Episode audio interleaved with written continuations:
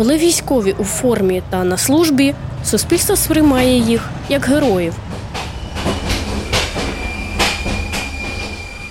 Але чи буде так у цивільному житті? Як самі солдати та офіцери хочуть, щоб до них ставились?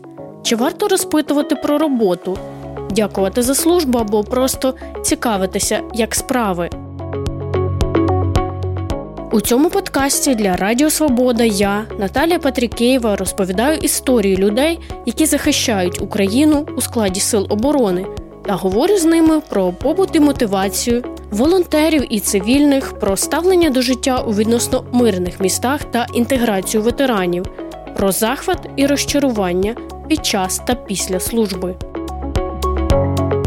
Слухайте на усіх подкаст-платформах, підписуйтесь на нові епізоди та залишайте свої коментарі.